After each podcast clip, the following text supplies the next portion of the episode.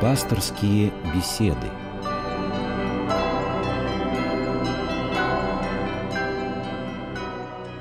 Здравствуйте, в эфире «Пасторские беседы» в студии Ирина Ковалева и священник отец Павел Коньков. Здравствуйте, отец Павел. Здравствуйте.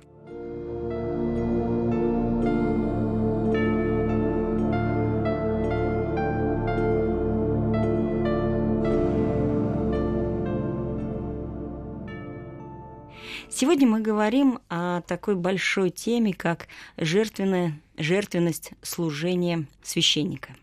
И примером действительно такого пасторского исполнения пасторского долга является священномученик Вениамин Петроградский. Наверное, с биографии начнем. Напомним, кто кем был, как вообще все происходило. А, давайте тогда посмотрим, как ну, он коротко, жил. Да. Да? Владыка Вениамин, священномученик Вениамин, будучи митрополитом Петроградским и Игдовским, это последнее наименование его кафедры, родился в 1873 году в Архангельской области. Он... Скажем прямо, это такой глухой-глухой тогда был э, район, да? да То есть конечно. совсем такая глухомань. Это очень далеко от э, цивилизации, да? Он родился в семье священника, то есть можно сказать, что он потомственный священнослужитель. Будучи исполнительным и э, хорошим школьником, и отлично закончив семинарию, он отправляется на учебу в Санкт-Петербургскую духовную академию.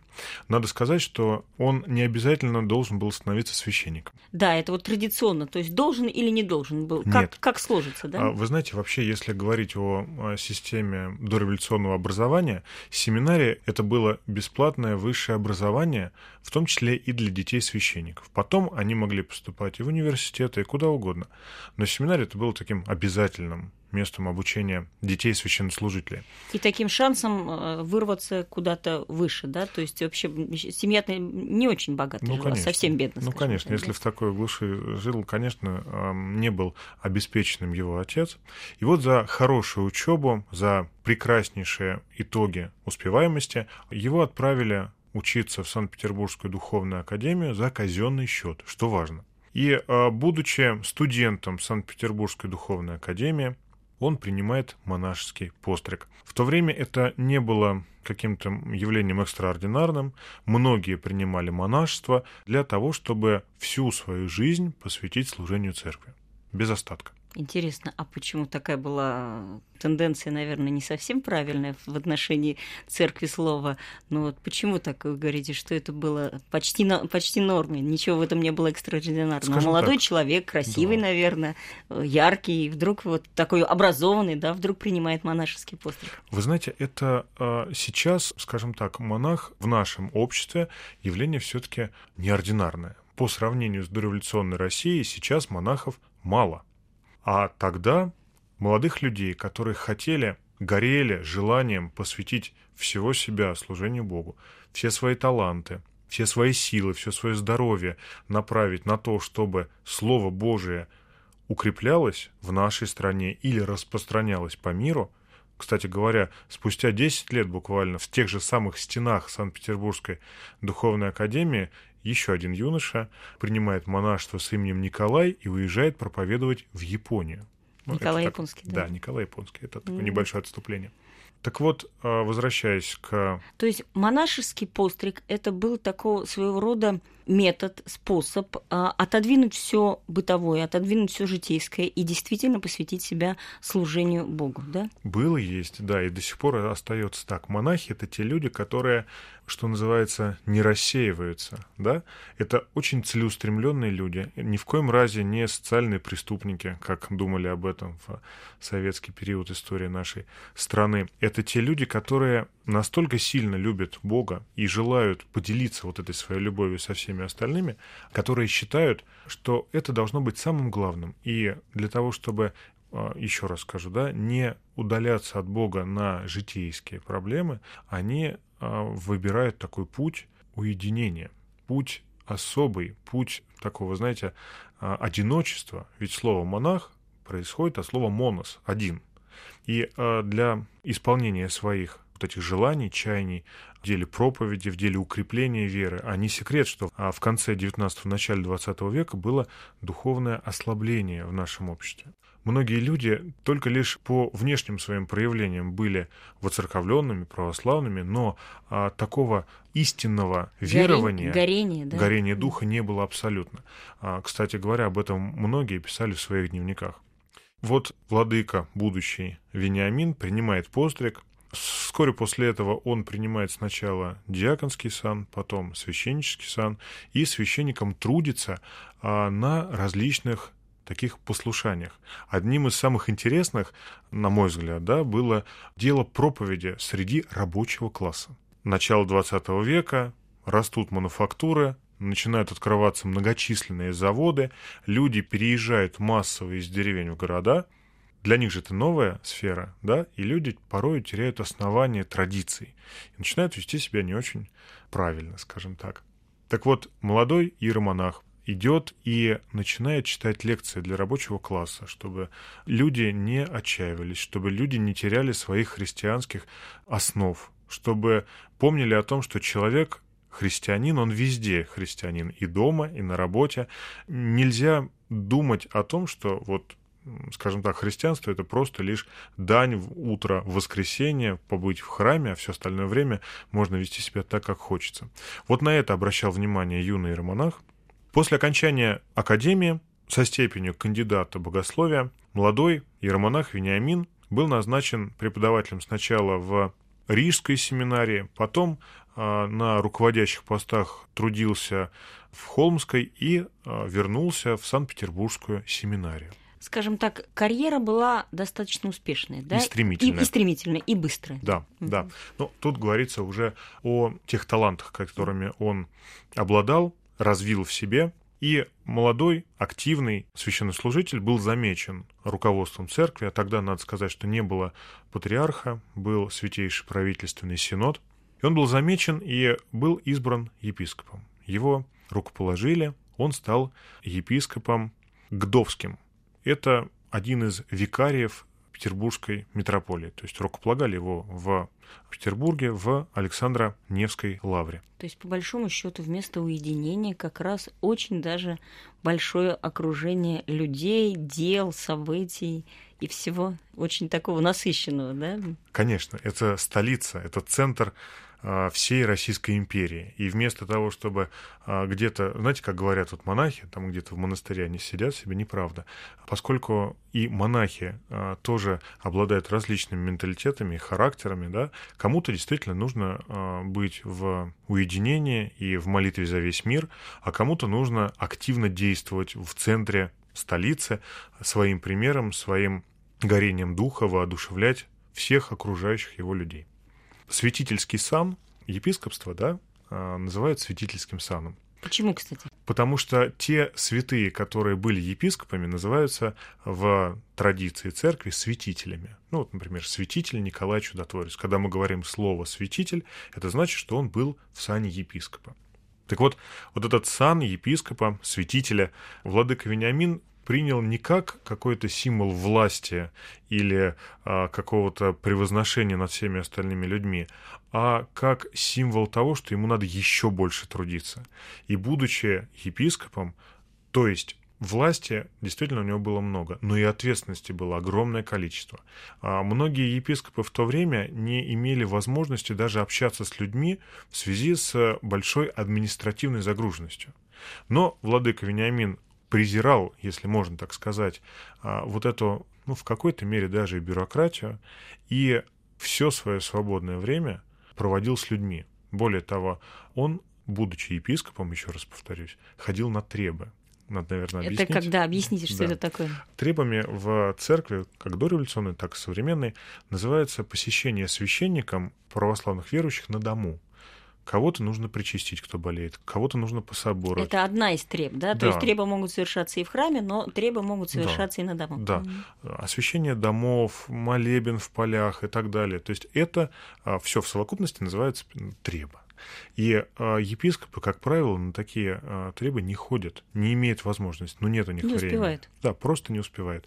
Вот Владыка Вениамин э, ходил сам на требы. Причем он ходил в рясе, а ряс это было обязательным атрибутом священнослужителя, как мундира для военного. И э, без отличительных э, знаков епископства. Епископа. То есть просто какой-то священник идет и идет. То есть он не гнался за таким, э, знаете, превозношением даже внешним. То есть он священник священник, мало ли кто идет. И э, за это его простые люди назвали наш батюшка Вениамин. Казалось бы, он уже не батюшка, он уже владыка, но тем не менее его звали батюшка. А какие толпы людей он собирал, когда на проповеди были, да, вот те самые, вы говорили, рабочие, что просто там ну, сравнение было с Иоанном Кронштадтским, говорят, да? Да, То есть да. по, вот, по количеству людей, приходящих послушать его проповеди. Конечно, он говорил очень ярко, открыто, спокойно и в то же самое время просто для понимания обычных людей. То есть, будучи оптимистом, получив прекрасное образование для своего времени, он говорил настолько просто, но не фамильярно, что к нему тянулись люди. И это действительно было а, настолько Это нестандартно для своего времени, что привлекались тысячи и тысячи людей к нему. Скажите, это вот и есть часть, собственно, пасторского служения, да? Проповедь? Да, безусловно. Каждый священник, скажем так, перед тем, как человек становится священником перед хератонией, вот этот чин поставления называется хератония. Каждый священник принимает присягу. И у каждого из нас одно из обязательств – это проповедь. Нести Слово Божие, проповедовать, общаться с людьми для того, чтобы э, Слово Божие распространялось как можно лучше, в том числе и в наших городах, в наших селах, в сердцах наших прихожан. А вот скажите, собственно, в чем были обязанности э, владыки Вениамина тогда, вот в те годы? Что он должен был делать, а что он делал по велению души и сердца? Что тогда, что сейчас э, епископ — это административно-духовная единица. Не могу сказать должность, поскольку все же речь идет о человеке в сане, да, это все-таки сакральное такое посвящение. А епископ — это человек, который следит за частью Вселенской православной церкви. Епископ — это человек, поставленный специально надзирать и следить за порядком не в каком-то одном храме, а во многих храмах одной области. Часто эта область была по размерам действительно громадной. В центре столицы, в центре империи задачей епископа Вениамина было держать в порядке одну из частей области Петербургской. И это он делал, с этим он справлялся. У каждого епископа, что тогда, что сейчас, есть и канцелярия, и секретариат, которые вот эту постоянную планомерную работу выполняют. И э, функция епископа следить, чтобы, ну, скажем так, это все работало, да, и не было сбоев. Многие в то время останавливались на этом вполне. А, им было достаточно, чтобы все работало, чтобы по воскресеньям службы совершались, и достаточно. Но Владыка Вениамин не остановился на этом. Как мы уже говорили, он ходил, проповедовал в рабочем. Более того, он выступал с проповедями в так называемом обществе Пресвятой Богородицы. Скажем так, это общество было для тех женщин, которые вели асоциальный образ жизни – для тех женщин, Кстати, которых... за это его часто упрекали, то, что он, собственно, в этом обществе выступал, и то, что он пытался говорить с этими, с этими женщинами, да? Да, а, тем более, что эти женщины часто ведь не хотели менять свой образ жизни. И еще раз напомним, что Владыка Вениамин был монахом, то есть это человек, который добровольно берет на себя обет целомудрия. И вот этот человек идет, собственно говоря, в общество тех женщин, которые не отличались нравственным поведением, и проповедует им о Христе, и как следствие многие из них начинали исправляться. То есть, вы знаете, скажем так, многие ведь говорят проповеди, но не после всех проповедей, не после проповедей всех священников люди начинают исправляться. То есть это тоже говорит об определенном даре, который был у э, владыки, который невзирая на общественное мнение, невзирая на то, как на него посмотрят, что о нем подумают, просто исполнял свое дело священника.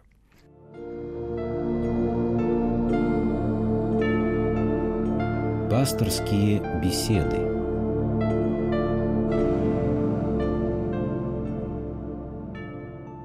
Давайте к трагическим событиям перейдем. 18-й год, революция. Первые такие принятые решения. властями, и одно из самых таких серьезных моментов – это изъятие церковных ценностей, да, и, собственно, показательный процесс над владыкой Вениамином, и еще там 86 человек, да, было, да. по-моему. Вот давайте немножко об этом.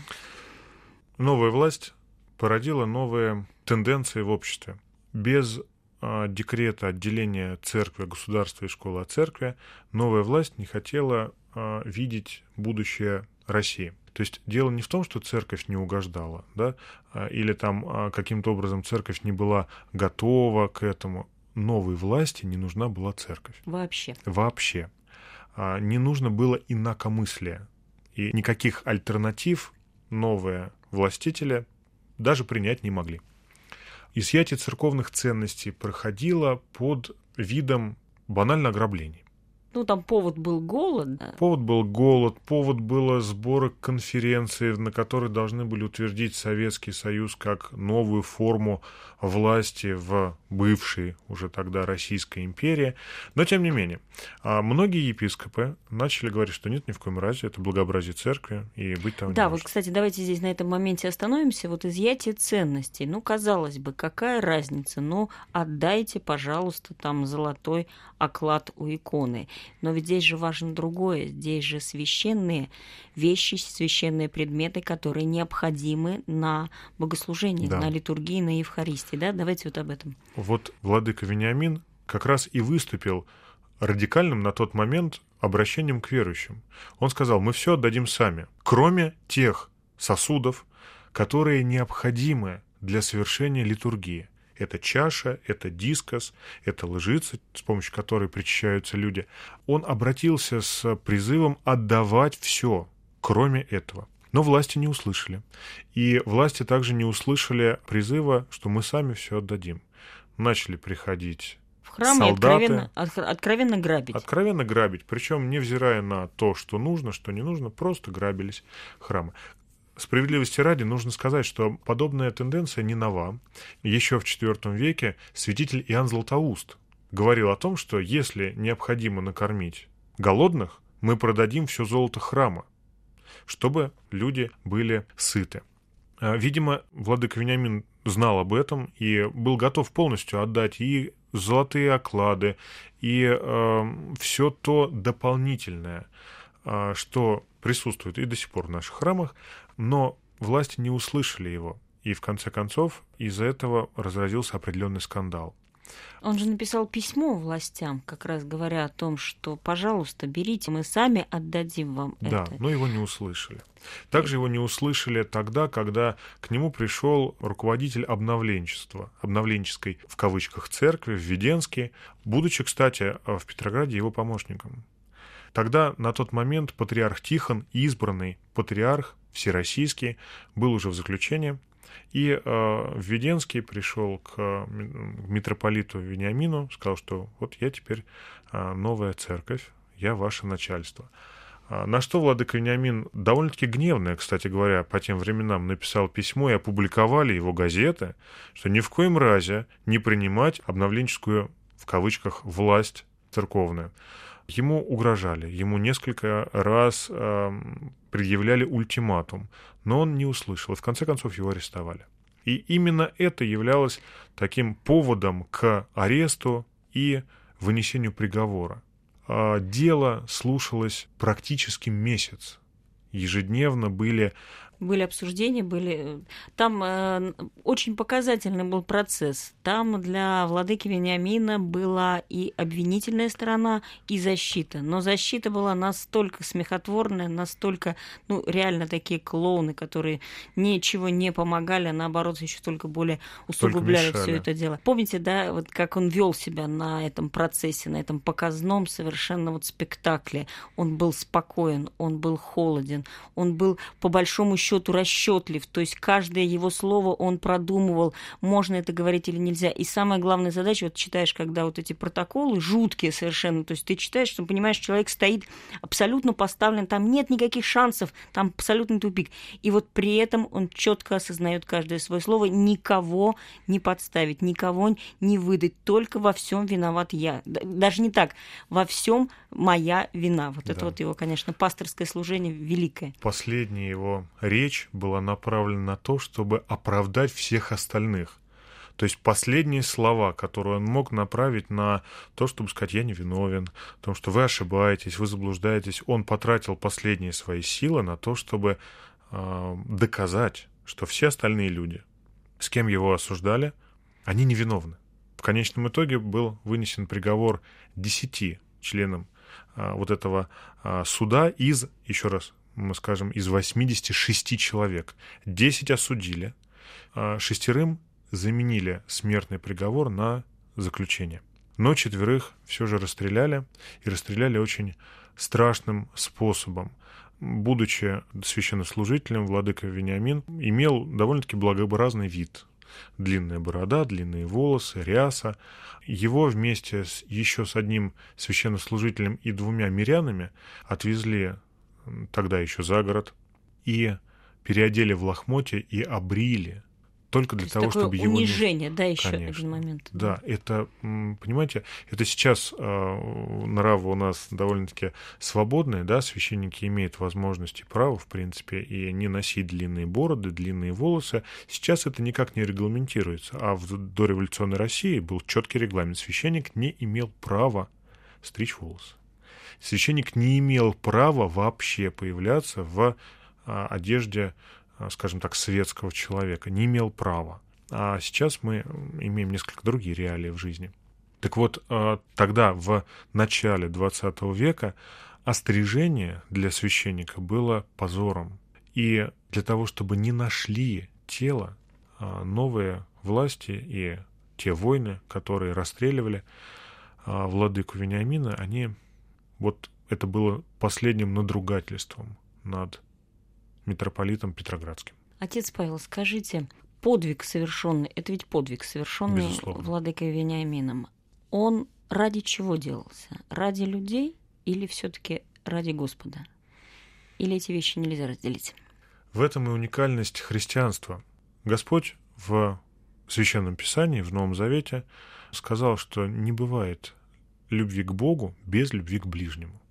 Весь закон, все Священное Писание можно уместить в две заповеди – люби Бога и люби ближнего. Нельзя любить Бога и ближнего не любить. И нельзя быть христианином на богослужениях и при этом не помогать, не, скажем так, защищать своих близких, ближних людей. А ближний а, в новозаветном понимании – это не только родственники. Это тот, кто близко находится. В пасторской ответственности митрополита Петроградского был весь Петроград и вся Петроградская область. Поэтому он не имел возможности даже, он, естественно, этого сам и не хотел, удаляться от своей паствы. Вообще священник без паствы, он, а, ну, скажем так, не нужен. Священник — это тот образ жизни, который необходим для людей. Это служитель. Нас поэтому называют священнослужителем, потому что мы служим в том числе и людям. А можно разделить работы и служение? Священник работает или нет, служит? Нет, священник, знаете, это такой э, семинарский, э, семинарская зацепка а, преподавателя для студентов. Вот когда студентов надо немножечко испытать, да, а священник он кто? Это профессия или это что Да-да. это? Это образ жизни. Знаете, священник — это образ жизни. Мы э, не работаем, мы не можем быть священником с 9 до 5. Э, священническая благодать, она не смывается ничем, и она не в одеждах, и не в бороде, и не в волосах, она в, где-то в глубине, она в душе, и те дары Святого Духа, которые даются при поставлении священника, они не смываются ничем. Если говорить несколько философским языком, это определенная инициация.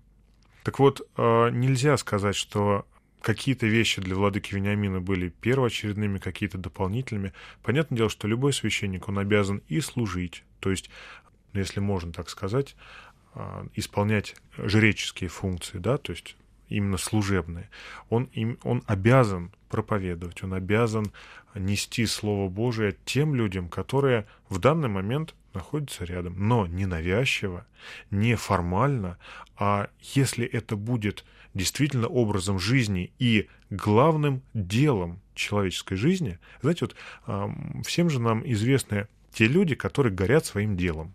На таких людей приятно смотреть. С такими людьми рядом а, и самому хочется добиваться чего-то большего, да. превозмогать себя. Учишься чему-то у них. Конечно.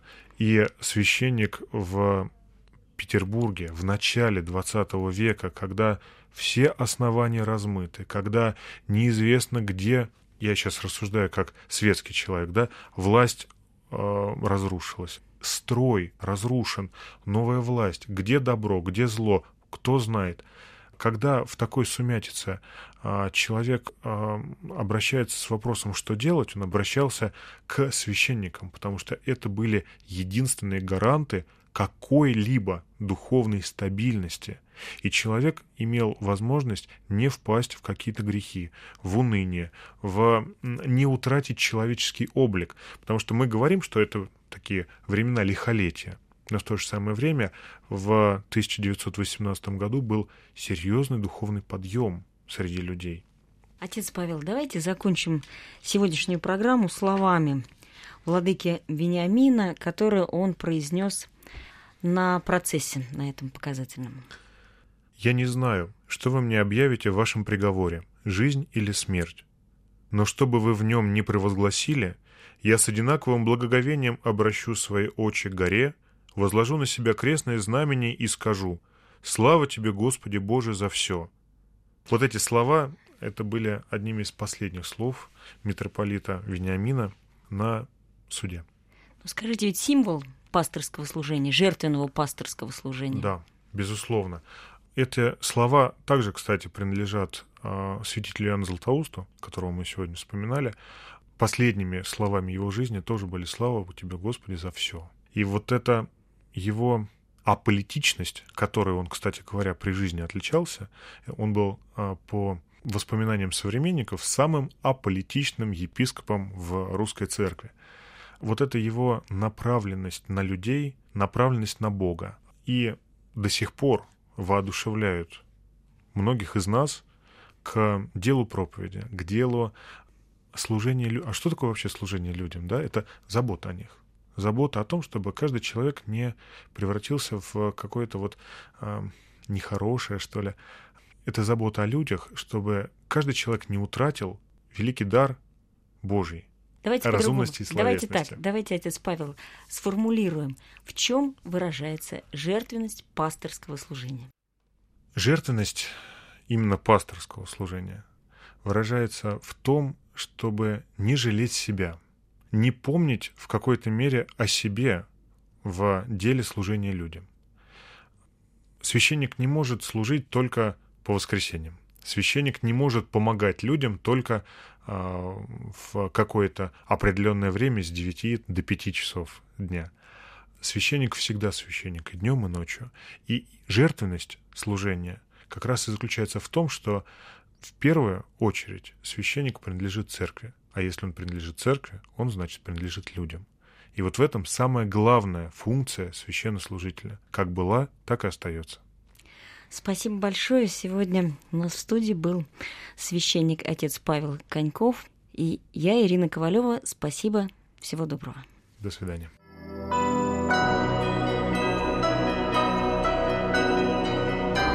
Вы слушали программу «Пасторские беседы» из цикла «Мир, человек, слово».